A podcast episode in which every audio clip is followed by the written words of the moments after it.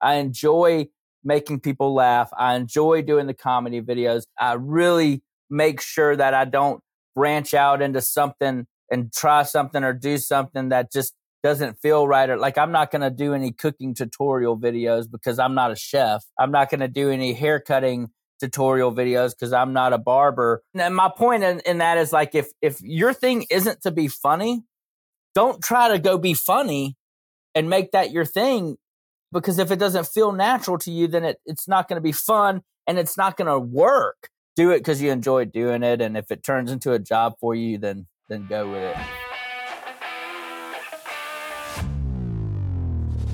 My name is Johnny Elsasser, and I am a former Special Operations U.S. Army Ranger and Tactical Commander to the U.S. Ambassador's Protective Detail. I have seen the struggle even the most hardened men have faced when they combat their inner demons, and I am here to shine a light on those struggles to show that no man is exempt from adversity and internal pain.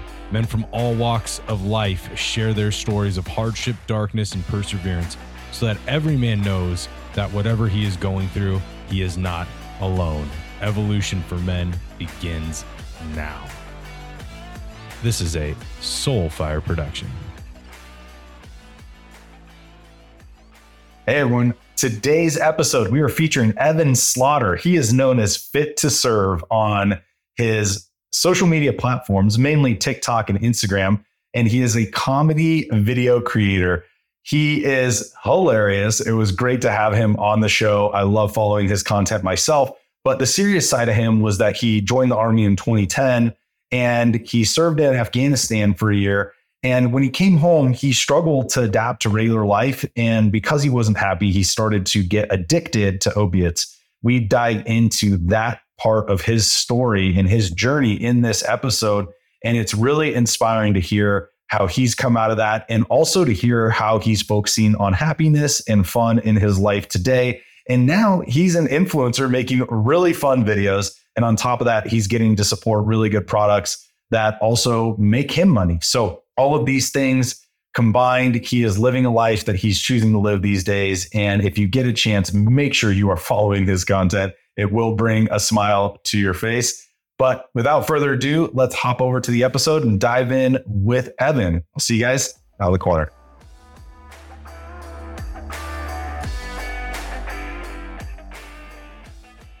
All right, everyone. Welcome back to the Art of Masculinity. Today we have a special guest on, Evan Slaughter. Dude, you are absolutely hilarious, man. Every time your stuff comes up on my my uh, Instagram feed, it brightens my day. It's so funny, dude. I love it. I appreciate you saying that, man, and I'm definitely grateful to be a, a guest on the podcast today. Yeah, thanks, brother. I appreciate it, man. Well, it was funny. I don't even know how I ran into your stuff. I think it just came up. I probably, you know what it was, is when I, I think I was telling you uh, when I was in Austin and my buddy got me playing pickleball. We were probably talking about it, and then the phone listened to me, and then they're like, "Oh yeah, Evan's talking about pickleball. We're gonna give you." Yeah, Evan we know Slaughter. what you like. We know what you want to see now. That's great, man. Oh, it's so funny, man. so funny. But uh, your story is like super cool. Um, I love the message that you're putting out there, the serious message along with the funny message. Uh, and I want to dive a little bit into your background first, and then we'll get to all the the funny stuff. But you you were in the military, and I just want to know, like, what was that experience like for you? And I know there was a little bit of a struggle on the transition. I had m- my own issues transitioning as well. But would love to hear about what that was like for you being in the military and then that struggle to that transition to come to the quote unquote real world. Yeah, definitely. Um, so for me, um, I loved it. I loved being in the military. I joined at a time in my life where I was in really good shape. You know, I was I was maybe 23, I think, whenever I signed, and 24 when I left, something like that. So, as you probably know, that's you're that's kind of an older, you know, person in basic training. I didn't realize that, you know, I was still really young and still immature for sure, but I was in there with a lot of you know 18 19 fresh out of high school you know didn't even didn't go to college just chose to join the you know.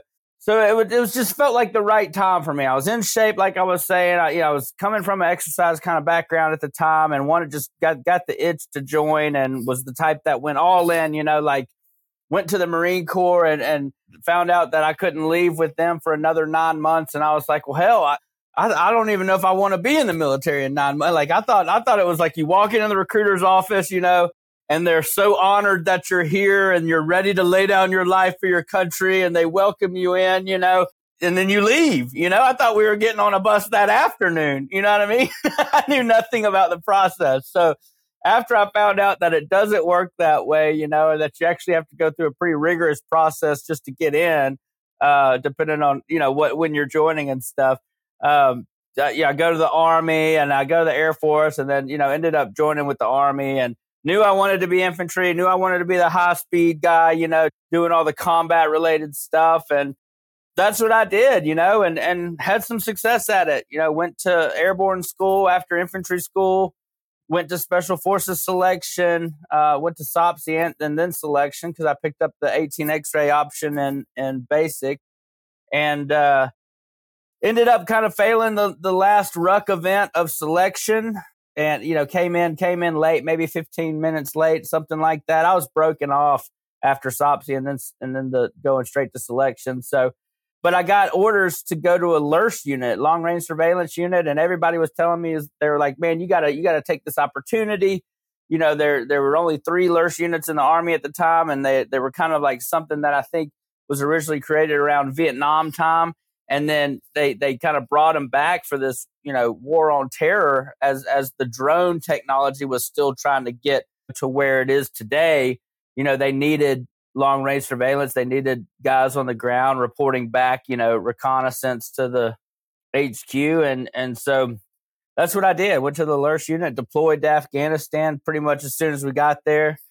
And, uh, yeah, did, did a deployment, got injured overseas and then started, which started, you know, me taking pain medication. So when I got out, you know, this is the short, you know, version of all of that. When I got out, I got out, you know, with a pretty bad opiate addiction and it wasn't, you know, I, I, had some addiction issues earlier in life. And so it was just kind of one of those things that came back whenever I felt legitimate behind taking pain medication for hitting an IED in Afghanistan, you know, and, but it just led, led me down that road again. So when I got out, I got out just in a dark place, man, lost, didn't know what to do. You know, you have all this structure, then you get out, you go home and you, you lose all that. And that's where I was, you know, lost and addicted to opiates and, and didn't know what I was going to do, you know. mm-hmm. Yeah. Yeah, and that's it's typically what happens too. Regard even when you're not addicted to to anything, you get out and you don't know what you're going to do. You know, you had this whole life written for you. Uh, every day was written from sun up to sundown, and then all of a sudden you get out and you're like, "What do I do with my hands? Yeah, I don't know what to do." Yeah, yeah, yeah. I mean, they tell you what to wear every. You know, it's it's yeah. It's, not only where you need to be and when, but what clothes you need to be in when you're there, you know? Yeah, so yeah, absolutely. I, I, thrived with that structure for sure for for a long time until it just, you know, until you get old enough where you're like, ah, I feel like I need to be doing something else. yeah. So so when you got out and then you so you were struggling with that kind of conversion into normal life, but you also were carrying the baggage of taking that injury, being on opioids what was it that you first kind of I want to do a progression here because there's a couple of questions I have. What was the f- the first thing that woke you up to the fact that you were not being successful in your transition to the real world or to like normal life? What was the first thing that kind of woke you up to that that you're like shit's not going well right now?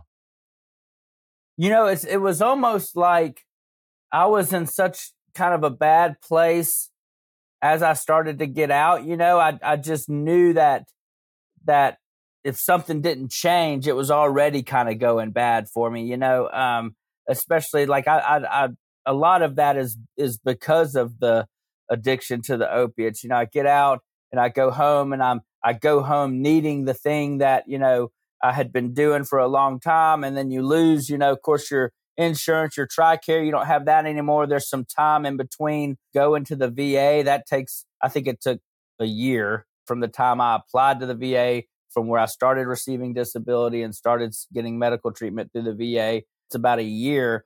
So I get back and go back to mom and dad's place and start seeing just private doctors. And, you know, it was still when they were giving prescriptions out like candy, basically. I think they've gotten a lot better with that these days, especially in the private sector. But that's kind of what I did, you know. And I, but, but to answer your question, you know, I, It was probably when I got arrested. So I got out and got Oh, arrested. shit. uh, that'll that'll wake you up uh, real quick. That'll wake you up, man. And uh, it was all, you know, I, I decided that I was going to prescribe myself some medication, and I can I can laugh about it today because it Oh, it helped me get to where I'm at now. But uh, I was on like Valium for for you know PTSD stuff, which was really kind of found out that it's just general anxiety is really what I kind of have. But you know, any excuse to to take a prescription, right? At this point in my life. yeah. So I'm yeah. on Valium. I'm on these painkillers, and I run out of I run out of Valium early. You know, had kind of gone through all my doctor resources there. Couldn't get another prescription for a little bit, and I was like, you know what I'll do? I mean, I was I felt like I was smart about it until I got caught, but uh, I would take the DEA number off the prescription bottle because some prescription bottles have a DEA number on there for the doctor, and I would just phone in because I knew you could phone in a certain class of narcotics. So I'm like, I can do this for you know, and you know, obviously it doesn't work at all. It, it you know, I called a couple pharmacies and like immediately there's this red flag that goes on in the system and they're already on to me, you know. So I get a call back from a pharmacy and they're like, Hey, Mr. Slaughter, we have your prescription ready. Right. And I'm like, hell yeah. You know, Yeah. it, it worked. So, but I was still a little skeptical. So I go up to the pharmacy to, to pick it up, you know, and, uh, you know, I was came from a reconnaissance unit, right? So Yeah, I yeah. even like circled the block one time, you know? and then I go inside and I'm like looking. I'm like, is this about to happen? And as soon as I go up and pay for the medication, boom, cop, you know, cop jumps out, arrests me, and uh, like I said, it was definitely something I was I was real lost, man, and broken, and you know, just out of my mind, and and uh, it was kind of the thing that jump started this process to recovery ultimately for me, you know, from getting off the opiates and stuff like that. So that's definitely when I realized like something's got to change here. Yeah. Was that were you was it just like an overnight thing when you were arrested or was it just like a they charged you but they didn't hold you? Was it a big deal? If you don't mind talking about it, it was it a big deal? Yeah, no, not at all. It was it was a big deal. It was a felony. You know, it's a it's a felony, but they charged me with unlawful possession of a controlled substance because I was I had used a Wi-Fi calling app to from my phone to mask the phone number, right? And uh so they couldn't get me with prescribing myself medication.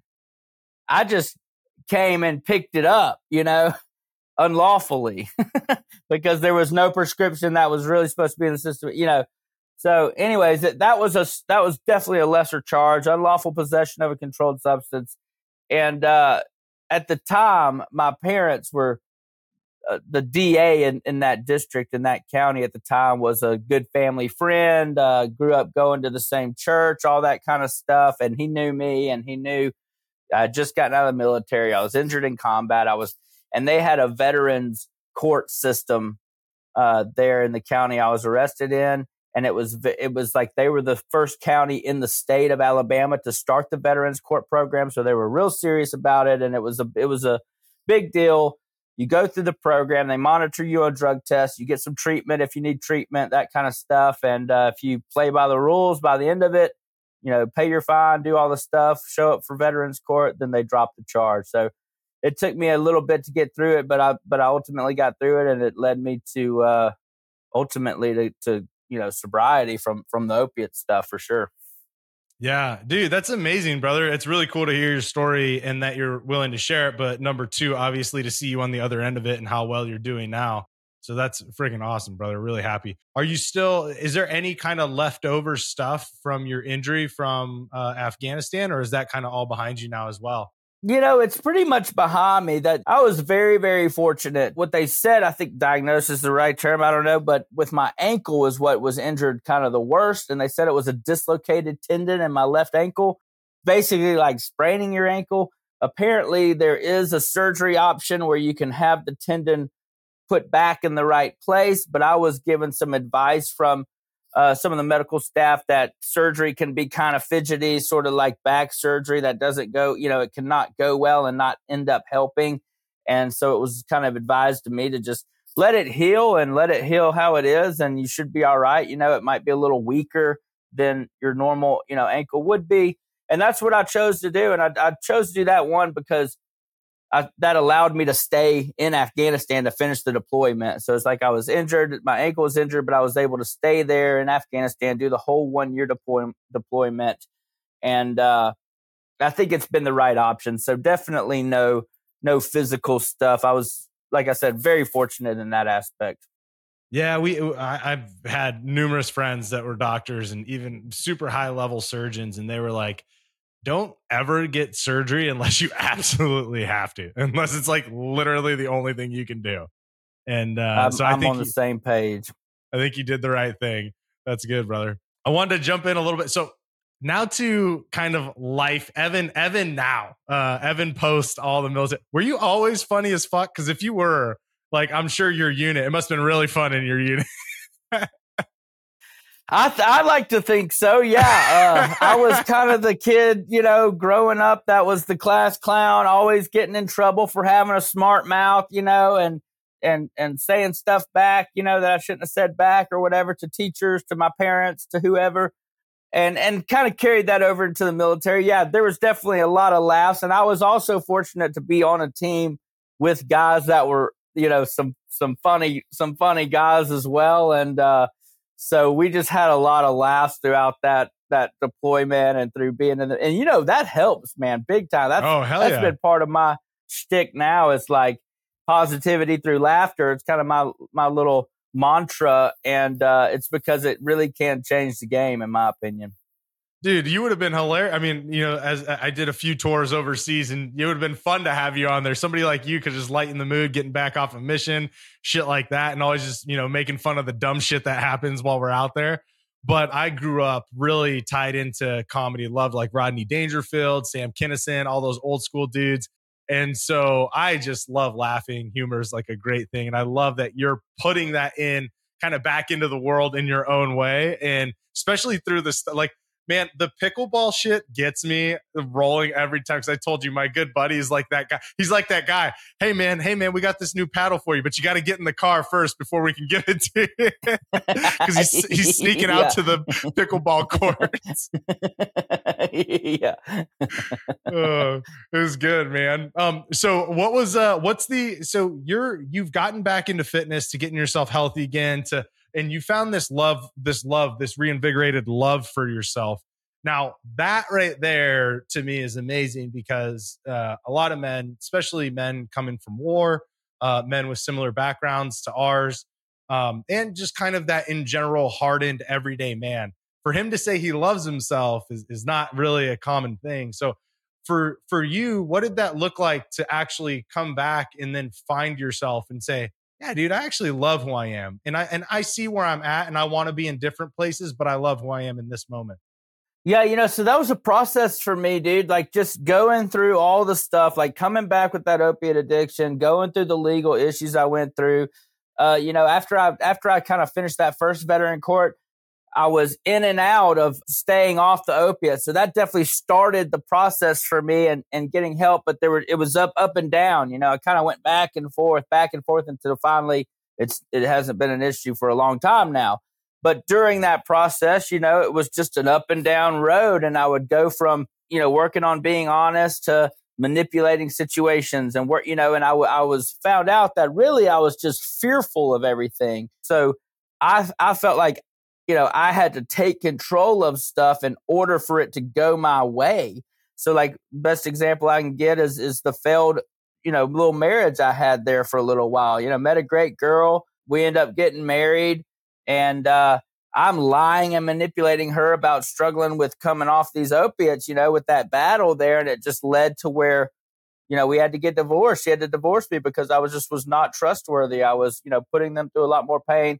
She had a had a son from a previous relationship, all that kind of stuff. So there's another hurt that I go through. And so it was just these ups and downs of like these struggles. And I finally got to a place where I was like, man, I don't want to feel this way anymore. You know, what's going on? I just want to and I found out that I just I wasn't I, I didn't like who I was. I felt like I had to lie about who I was, you know, and even if it was a, just an inflation of the truth, you know, if it's if it you know talking about how much money I made at the job I had, even if it was just a little $10,000, you know, whatever it was, it was just me trying to make myself look better because I wasn't happy with who I was.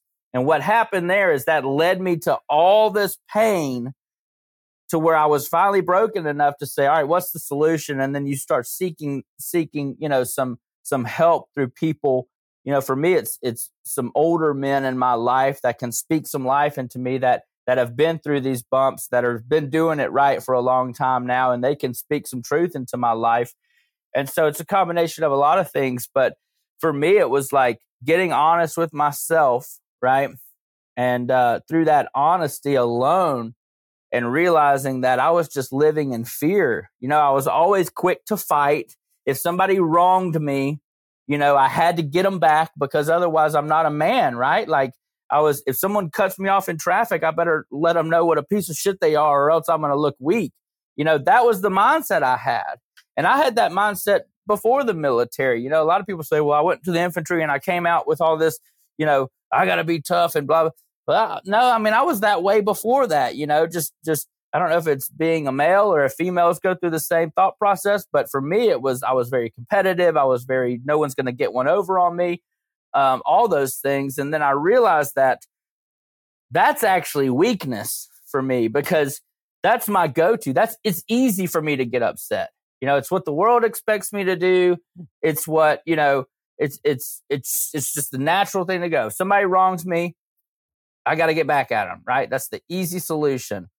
And I started figuring out how much more difficult it is to forgive somebody, right? To let them have a pass, to not blow up when someone cuts you off in traffic, to not do, you know. But through that, I was like, I started challenging myself. All right, I'm just going to take a different mindset about things. If someone has wronged me or if I'm angry with somebody, I'm going to learn to forgive them. If somebody says something to me or whatever, you know, comments on videos that I have, I'm going to respond with kindness. And I found out that I was gaining strength through that process. And it was also giving me a lot of peace.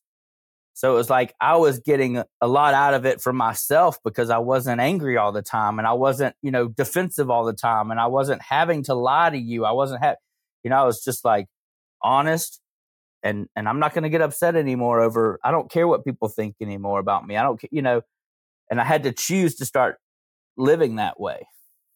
Yeah, you get to be able to kind of take that, you know, take that weight off of carrying the lies, carrying the disappointment, carrying like the shame, the anger, the guilt, like all that shit. You're finally able to kind of release that, but do it on your own terms, right? Yeah. Feels like having control in my life for the first time and then like actually being in control but that control came through like letting go of trying to manipulate my way through life or do you know and just uh love myself for who I am and then that has since then led me to the health journey we talked about you know I got out of shape all that kind of stuff and and because I, I didn't care for a long time you know I was damaging my body I was eating bad I was taking you know substances I was doing and I just didn't care. And then whenever I got to where it's like, all right, now I actually care about myself. I care about the longevity I want to have in life. I care about being able to go out and do things physically again. It gave me a new desire for for fitness in my life. Well, first off, I want to ask: Is the is Cheryl who you're always yelling at? Is that the ex-wife? No. maybe, maybe subconsciously it is. No, no, the ex-wife wouldn't have put up with any of that for, for sure. I love it. Cheryl. She wouldn't have been out there with me in the first place. I love it. Um, so your journey back into fitness, you talk about getting uh, back into CrossFit, or you talk about getting into CrossFit, right? That was that kind of your your entryway back into kind of getting into the fitness world, getting back into shape? Yeah, so I mean, not at first. Um, I was kind of doing. Uh, a buddy of mine owns a gym here in Alabama, and and uh, I was going there, and and like I know how to work out. That's the thing is like being through the military, and I studied exercise science in college. I used to be a personal trainer.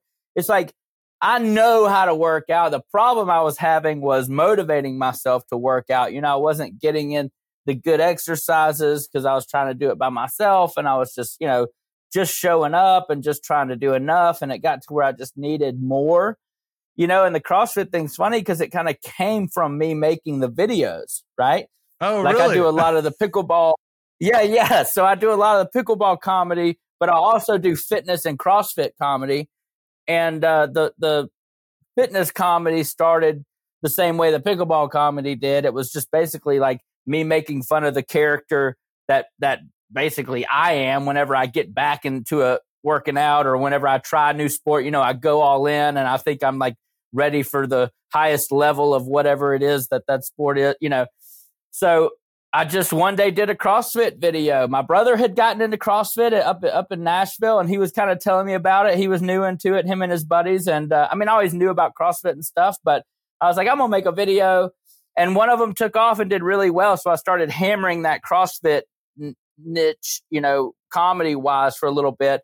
But that led me to like doing CrossFit, like a guy that's local here in here in Birmingham who liked my content drove by one day when I was making a CrossFit video or making a video out in a place I normally and he's like didn't realize I was from here and he he stops and then he ends up messaging me and he's like I actually own a CrossFit gym uh not far from here you should come and so I go and I try you know and so now it's led to man I've got you know I do a lot of work with CrossFit companies I'm going to the CrossFit games in a couple weeks to to work with some some of the companies and just have fun and you know do stuff out there. So it started with the videos, and then I was trying to get back in shape, and then I thought, well, maybe I should try this CrossFit stuff because it's a class environment. It's a little more intense than what I've been doing, and you know. Hmm. maybe I should yeah. just not make fun of it and go actually do it. well, it's like it's one of those things, man. I, there's some great things about CrossFit, and then the one gr- the greatest thing about it I found, especially because I had a lot of friends who did it when we were overseas doing protection, and then I had a couple buddies who owned gyms, a couple who competed in the games. And the coolest thing of it was that the community it brings. I, I thought that was like one of the greatest things they did with CrossFit was all typically all the gyms create a really cool community atmosphere. Um, and that kind of gives people the motivation, even like yourself, somebody who knows the ins and outs of working out, but it gives you the motivation to get over there, right? Yeah, yeah, for sure. And it was intimidating, man. Like, especially being as out of shape as I'd let myself get. I was always strong. I was always a weightlifter type. I mean, when I was in the military and got out of the military, I was a pretty solid runner as well. And so just like having to force myself to be like, all right, man, just be green, you know, be green in this this aspect. Be be the new guy. Let yourself be the new guy, you know. Don't try to come in here doing a muscle up or do it, you know, just let yourself be be the new guy, you know, and act like you've never even worked out before if you have to. And that's the mindset I went in there with. And, you know, of course, like you were saying, the community's been great. The coaches are great. Every every gym that I've gotten to go to just from doing the videos and the the travel that I've been able to do with that process. Like I worked out at CrossFit Invictus in San Diego not long ago and got to do some fun. So I've been in some pretty big CrossFit gyms and they've all been very loving and kind and helpful and you know but i just had to like lower myself and go all right just act like you've never done any workout stuff before let them coach you through this evan comes in where's the biggest kettlebell you got yeah yeah we deadlifted today. Uh, let's uh, usually I deadlift about 500 pounds, so uh, you know that's typically me. you know, oh I'll come God. in there trying to and I'll be, you know, 70 pounds overweight and haven't lifted in a while. Haven't, and I'll be the guy that just goes 100 and then never comes back because he's so hurt from the work. Well, I was dying on your, your crunch fitness one and he comes up with like the the 20 pound dumbbells or something. You're like, hey, I, man, I used to be doing 100 pound dumbbells. Yeah. What can we go up in some weight? and I was like, oh my god, yeah, Dale, come on, that, yeah, Dale, that's every guy too. It's so funny because I was dying because that's literally every guy. If he like took a month off from the gym and he wants to go back and lift or a year off, but ah, come on, man, yeah. I can go heavier. Yeah, he's yeah he hasn't bench pressed in years, but he's like, I think I can still bench three hundred. Like, no, you can't, bro. Ain't gonna work out, dude. I was I was dying, Dale. I told him my name's Derek like five times. yeah. oh man, they're killing me. Like, uh, where do you get? Um, where are you getting? You just pulling these ideas up? Are you collaborating? Like, you find these funny ass ideas. The Zumba one, I was dying on the Zumba one. Brian, Zumba's funny. You know, it's yeah, Brian.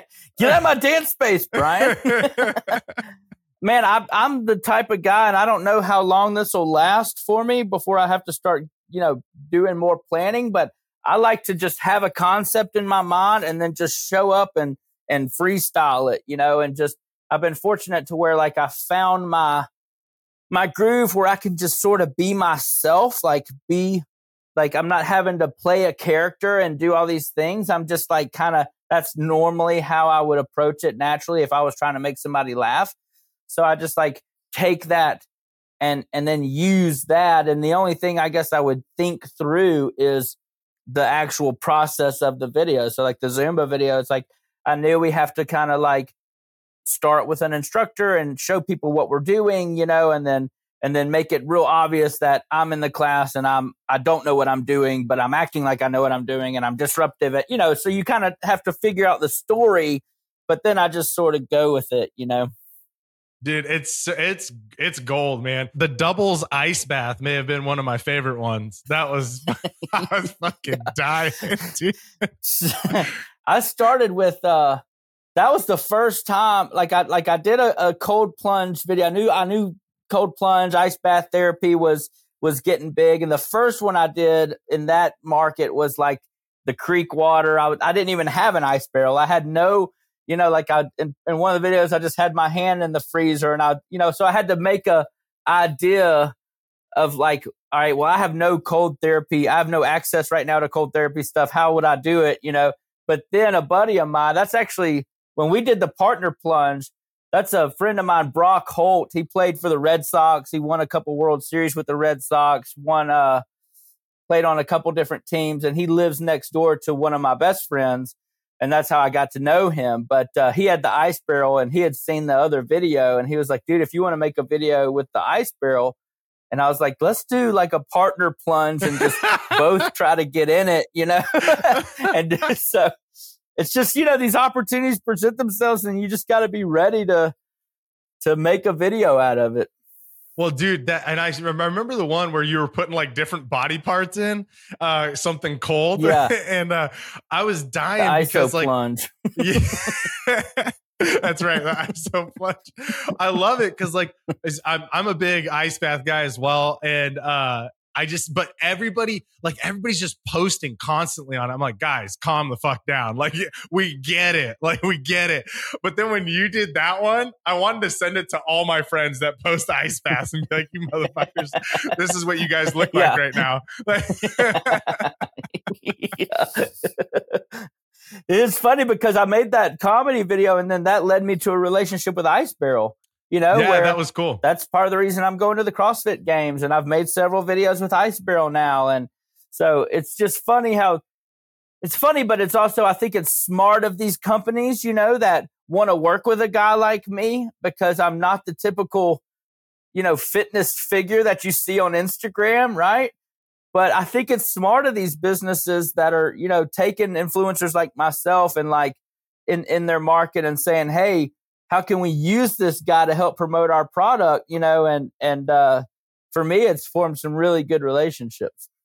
Well it's really cool because you, you know you do have a good following but your content is great. And then um, you know I've, I've heard from numerous business owners that influencers ha- have been way more effective in conversion for uh, purchasing than ads have been recently and other things and so it's it's awesome that you're getting to connect with them. And it's it's cool because you also get some good stuff like now you got a barrel instead of having to put your hand in a freezer. Yeah that's right.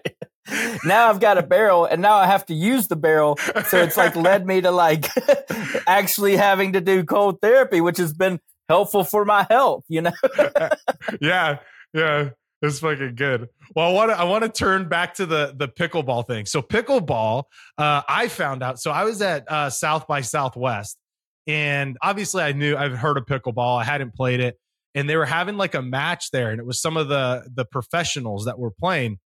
and we're sitting there, and my buddy and I start talking to this guy, and he is he was like the director or like the head of whatever the biggest league is for pickleball right now the the one that's like kind of starting to come out as the front runner as like going to be the league um i can't remember the name of it Okay. but he was uh he's Yeah, there's two us really, the MLP and the PPA. But the MLP is actually started by a guy named Steve who is from Austin. So I bet it was Steve.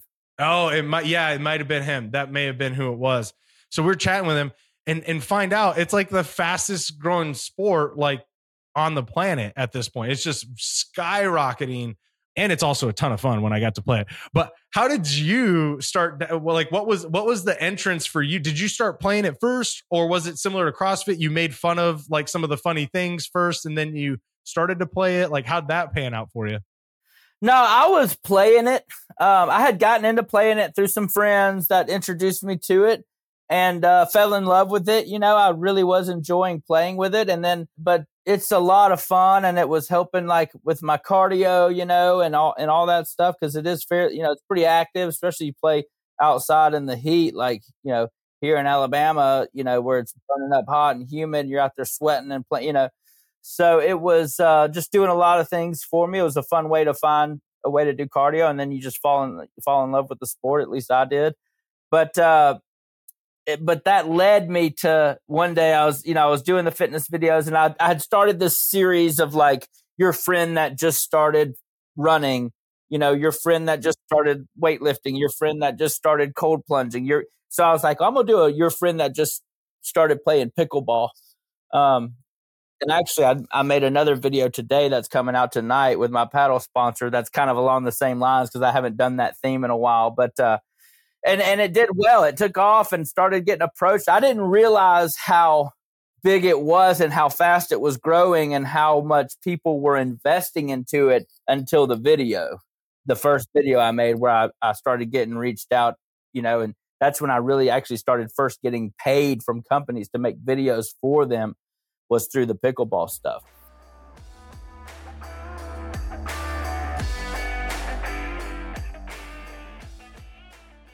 Hey everyone, want to take a quick second here and let you know about my new book, Design the Man Within. It is all about getting the everyday man the tools he needs to start becoming a better version of himself, but also becoming a man who loves himself and impacts the people around him positively. Go ahead to designthemanwithin.com and get your copy today. I am very proud of this book, and it was the book I needed years ago when I started my journey. And so I hope that it can be that door opening book for every man out there to start his own personal journey with tools and tips that I've used to help grow through some of the darkest times in my life to become somebody who looks at the man in the mirror and loves who he sees. So make sure you head over to designthemanwithin.com and get your copy today.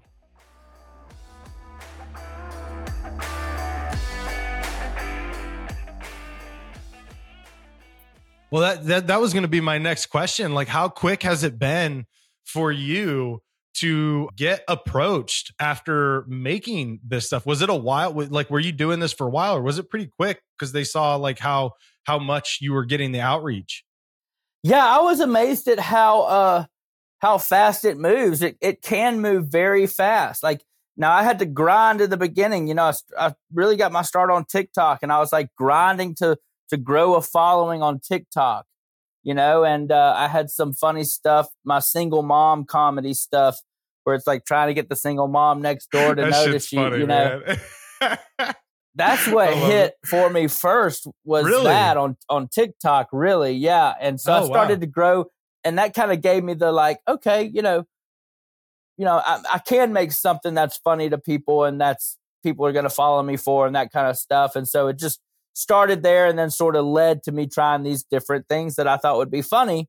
And I had did I, I did a uh, your friend that just started running video, and it's basically me and some ranger panties, you know, and like running and like stretching and like talking about the grundle region and how important it is to grease the grundle before you run and you know and brooks running company someone a representative from brooks reached out to me and just wanted to send me some brooks stuff because they got a kick out of the video and i was like well that's cool you know I'm about to get some free Brooks running shoes out of this. And they sent a couple pairs of shoes and some shorts and, you know, and they've done it a couple times. And, uh, then at the end of 22, they even sent me a little plaque that said Brooks Running 2022 Influencer of the Year. So they came up with like a funny little award. You know, they were a big supporter.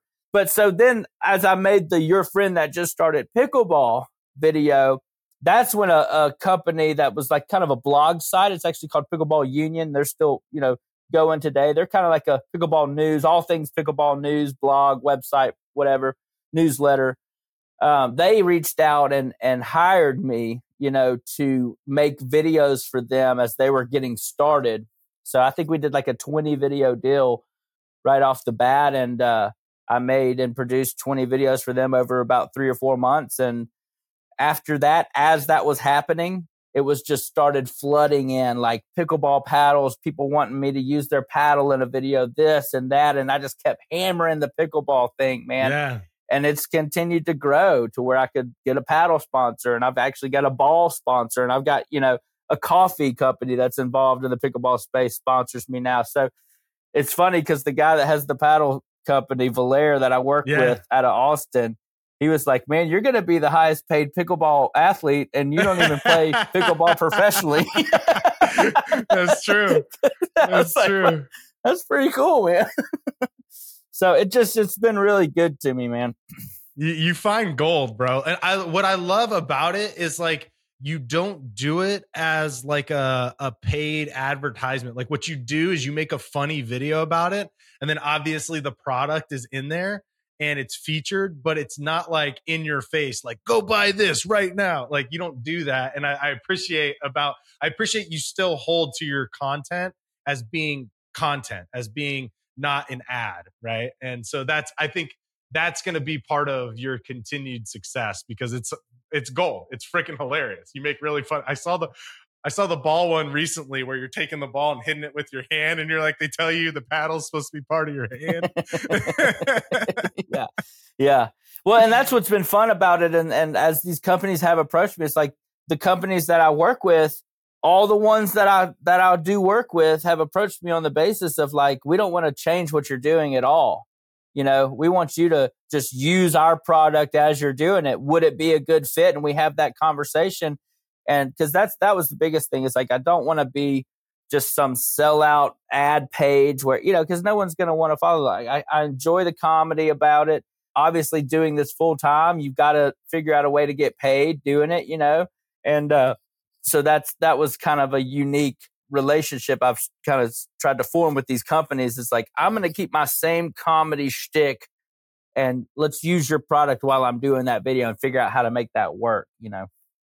Yeah, that's really cool, man. And the fact that you have kept it, it really shows. And it's like it's not like you're you're finding gold every time. Like eh, like the paddleball ones don't get old. The freaking ice bath ones are hilarious. The the mom ones, the single mom ones are are hilarious. Like it's it's just you constantly you're getting up gold. So keep doing what you're doing on that front because that's definitely like it doesn't feel dry. It feels like you're going back and finding new funny things to put out there makes me fucking laugh every time, and I still send them to all my buddies. So. yeah, well, I appreciate it big time because that is that's the hard part. You think about is like people still finding this funny, or people still, you know. And I try to keep it enough different to where you know mix it in to where it is still entertaining and it's not just the same stuff over and over. So I appreciate that for sure. Yeah. Well, I think the intermingling of the fitness too has been a solid, solid approach for you. That was really cool. Like to watch you do because I have so many friends who are CrossFit. So when you make fun of the the CrossFit stuff or like the the personality you've created for like the CrossFit, it's just they're shaking their head because they know it's true and it's just hilarious. Yeah, they're yeah. like, oh yeah. so obviously this this world that we're living in the evolution of the world is is social media. It's interfacing um you know with social media to create some form of outward appearance uh, or influence whatever it is people are looking for. Um what are what's something because you you really have you've blown up your brand you, you you're funny you've you've started to make some good money partnering with businesses but holding to your brand. What's something you can give out to people who are um, looking to do something similar but they don't really want to lose themselves kind of like you did? They don't they don't want to lose their brand or they don't want to lose themselves. It's something you can kind of offer them? So for me, that's you know the, the biggest thing um, that I had to remember was one, I I continue to do this, and this is such a blessing because I enjoy doing it. You know, I enjoy making people laugh. I enjoy doing the comedy videos. I I really make sure that I don't branch out into something and try something or do something that just doesn't feel right or like I'm not going to do any cooking tutorial videos because I'm not a chef. You know, I'm not going to do any haircutting tutorial videos because I'm not a barber. You know, so and, and my point in, in that is like if if your thing isn't to be funny, don't try to go be funny and make that your thing. You know, because if it doesn't feel natural to you, then it, it's not going to be fun and it's not going to work. You know, I'm not saying don't try new things. You know, if you want to try comedy, go all into it. But if it doesn't feel natural and doesn't work, you know, that that that's what I've had to remind myself. That's why like the companies that I've worked with, this this started out. I was in a fortunate place where I was able to sell some real estate, so I had some money whenever I started to pursue this full time, to where I didn't have to work while I was doing it, and so I'm very very fortunate in that aspect, you know. Um, but when I started out, it was just I just want to see if I can grow a following, making people laugh and and do that, and then I stayed with myself and companies will approach you on that. So like stick to what's true for you. If it's fun and it's natural and and it feels good, you know, and you're having fun doing it, then that's when it's going to work. And just don't give up on it too soon. You know, like it's you're not going to grow a, a huge following overnight most likely. You're not, you know, so see what works and what doesn't work, play around with it and then let companies in whatever space you're doing it approach you. And then only work with people that don't want to change your content for you and that feels right to work with. So the stuff and the brands that I've aligned myself with are it all makes sense. You know, I do pickleball stuff because I was uh, doing pickleball comedy. I do the CrossFit and fitness stuff because I was doing, you know, that in the first place. So that's why I've got the RX Smart Gear, the Ice Barrel. So it's like they came to me. It was a good fit. They didn't want to change anything about what I was doing with my videos. We just added a little product placement here and there, and then boom, it works. So basically, like, don't sell yourself out just to get that paycheck and say, I'm a, you know, I make money doing social media stuff, you know, because it's not going to last in my experience. You know, do it because you enjoy doing it. And if it turns into a job for you, then, then go with it. I, I love those words of that word of advice because I think so many people would they they get all doe-eyed if they saw a paycheck coming in from one thing, regardless of it required them to be inauthentic, right? Yeah, yeah, and you'll get these brands that like, especially with TikTok, it's it's this way. Like when you get into the creator fund and TikTok, it's like, you know, they've got your email, that kind of stuff. So you'll get these just like random brands, and I I gave into it at first in the beginning because I wanted to justify me doing this full time. Like, so they'll send you products, whatever it is, and you make a video for them in exchange. And it felt good. Like I had to do that with the product stuff initially. Like, okay, I'm going to do this in exchange for a product. And then it grew so much to where I can't do that anymore. So I'm not going to just take your product you know, I'm going to take your product and here's what I here's what I charge to make a video for you. So like know your worth. You know what I mean? Like when I had 10,000 TikTok followers, it made sense for me to do stuff in exchange for products. But at 145,000 TikTok followers and and the analytics with views in the millions, don't sell yourself short. These companies can pay, they will pay, and you just got to you just got to be in a position to ask for it, you know. Yeah, I love that, dude. That that is gold right there to know your self-worth because that's where I think a lot of people, especially because not everybody knows how to be an entrepreneur, they they value themselves so low that they get scared to ask for that paycheck, right? Yeah, yeah. Or they value themselves too high in the beginning and they and they get themselves right out of it. One of the reasons I I took the product offers in the beginning was just to simply prove and show companies what I can do with their product. So I took, uh, here's an example. I, I took a t-shirt from a company um, that I still have done some stuff with today, uh, or, you know, recently we, we formed a good little relationship there. I took a, a shirt, I made a video in exchange for the shirt and it got like 8 million views on TikTok. Wow. It wasn't a sponsored ad. Nobody was involved in pushing the video, nothing like that. It's just like you send me a shirt and I'm going to make a video with it. And then it went viral, you know? So it's like that was a good, that's a good thing for me to reference, you know, whenever someone comes back around and says, Hey, would you make a video in exchange for a shirt? It's like, can't do it anymore because the last time I did that, they got 8 million views. So, you know, not saying that's going to happen this time, but I'm capable of that. Yeah, yeah, absolutely. Oh, that's so good, man. That's it's really good, practice taking the free products in exchange for real is is my point there. So like do that enough times to to get some practice with it and then move on from it once you know you got it down and you're you're making quality content with their product. Well, it's it's positive reinforcement too. You're getting something in return for your personality, for Yeah. your content, and that's like influencing you to continue down that path because you know if somebody's willing to give you a product for that, they see some potential that you could do something good with it. So that's really good. Yeah, for sure. Dude, brother, this has been a fun conversation. I really appreciate you so much, dude. Keep please doing what you're doing. It is freaking hilarious.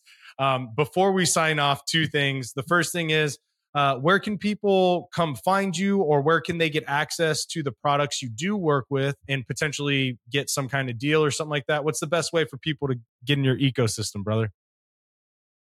Yeah, for sure. Um, so Fit to Serve is is the name I use on all my platforms on YouTube, TikTok, uh, Instagram. On Instagram, it's Fit to Serve, the number one at the end. But usually, if you search Fit to Serve or a variation of it, you'll see my profile picture with the sunglasses. And on there, on Instagram and TikTok, there's a in my bio, there's a link tree which has some awesome companies I work with where you get legitimate deals you know, 20% off RX Smart Gear jump ropes, which is huge. Uh, like $125 off an ice barrel, which is huge. Got discounts for Chubbies clothing. So yeah, for sure. And you can also find my merch. Look at this Yeah. little little plug yeah. here. Yeah, hell you yeah, look at got the it. pickle. I got my own. I got my own uh, fit to serve merch, and uh, let me plug Ice Shaker real quick because they're awesome too. Ice Shaker is Chris Gronkowski's company, and it's awesome, man. This is quality. This is the half gallon one. They've got fit to serve line, but even if you don't get the fit to serve one, they got a bunch of cool designs. So, yeah, That's awesome, brother. Yeah, check it out, guys. Go check them out, and and uh, all the links are there. We'll link uh, your stuff as well, Evan, in the show notes. So anybody listening, if you're driving, don't have a second to go over there, just go to the show notes. You'll be able to find out where you can follow Evan on, and then he's got his link tree to get everything. But um, brother, this is great. Your last question before you get to go pickle it up for the day is: What does the art of masculinity mean to you? Man, the art of masculinity is is just like it sounds to me. You know, it isn't it is an art, right? It's ever changing. It's how you it's how you defined it in my mind. Like whenever I think of the art of video creating, it's like me going out and just like doing what I feel like I've been gifted to do. And so don't put masculinity in a box, you know, let it be an art and figure out how how, you know, what version of the art of masculinity fits right for you. Ah, I love that, brother. Dude, you're a special human. I'm grateful for you. I'm grateful to hear your story and see where you are today, brother. And please keep impacting people positively. Your comedy is hilarious. Your personality is great and always brings a smile to my face when it comes across uh, my feed. So, truly grateful for you, brother. Thank you, Johnny, for having me on, man. I appreciate it. Absolutely. And to everybody listening, as always, remember that the world deserves a better caliber of man, and it is our obligation to give it to him. All right, guys.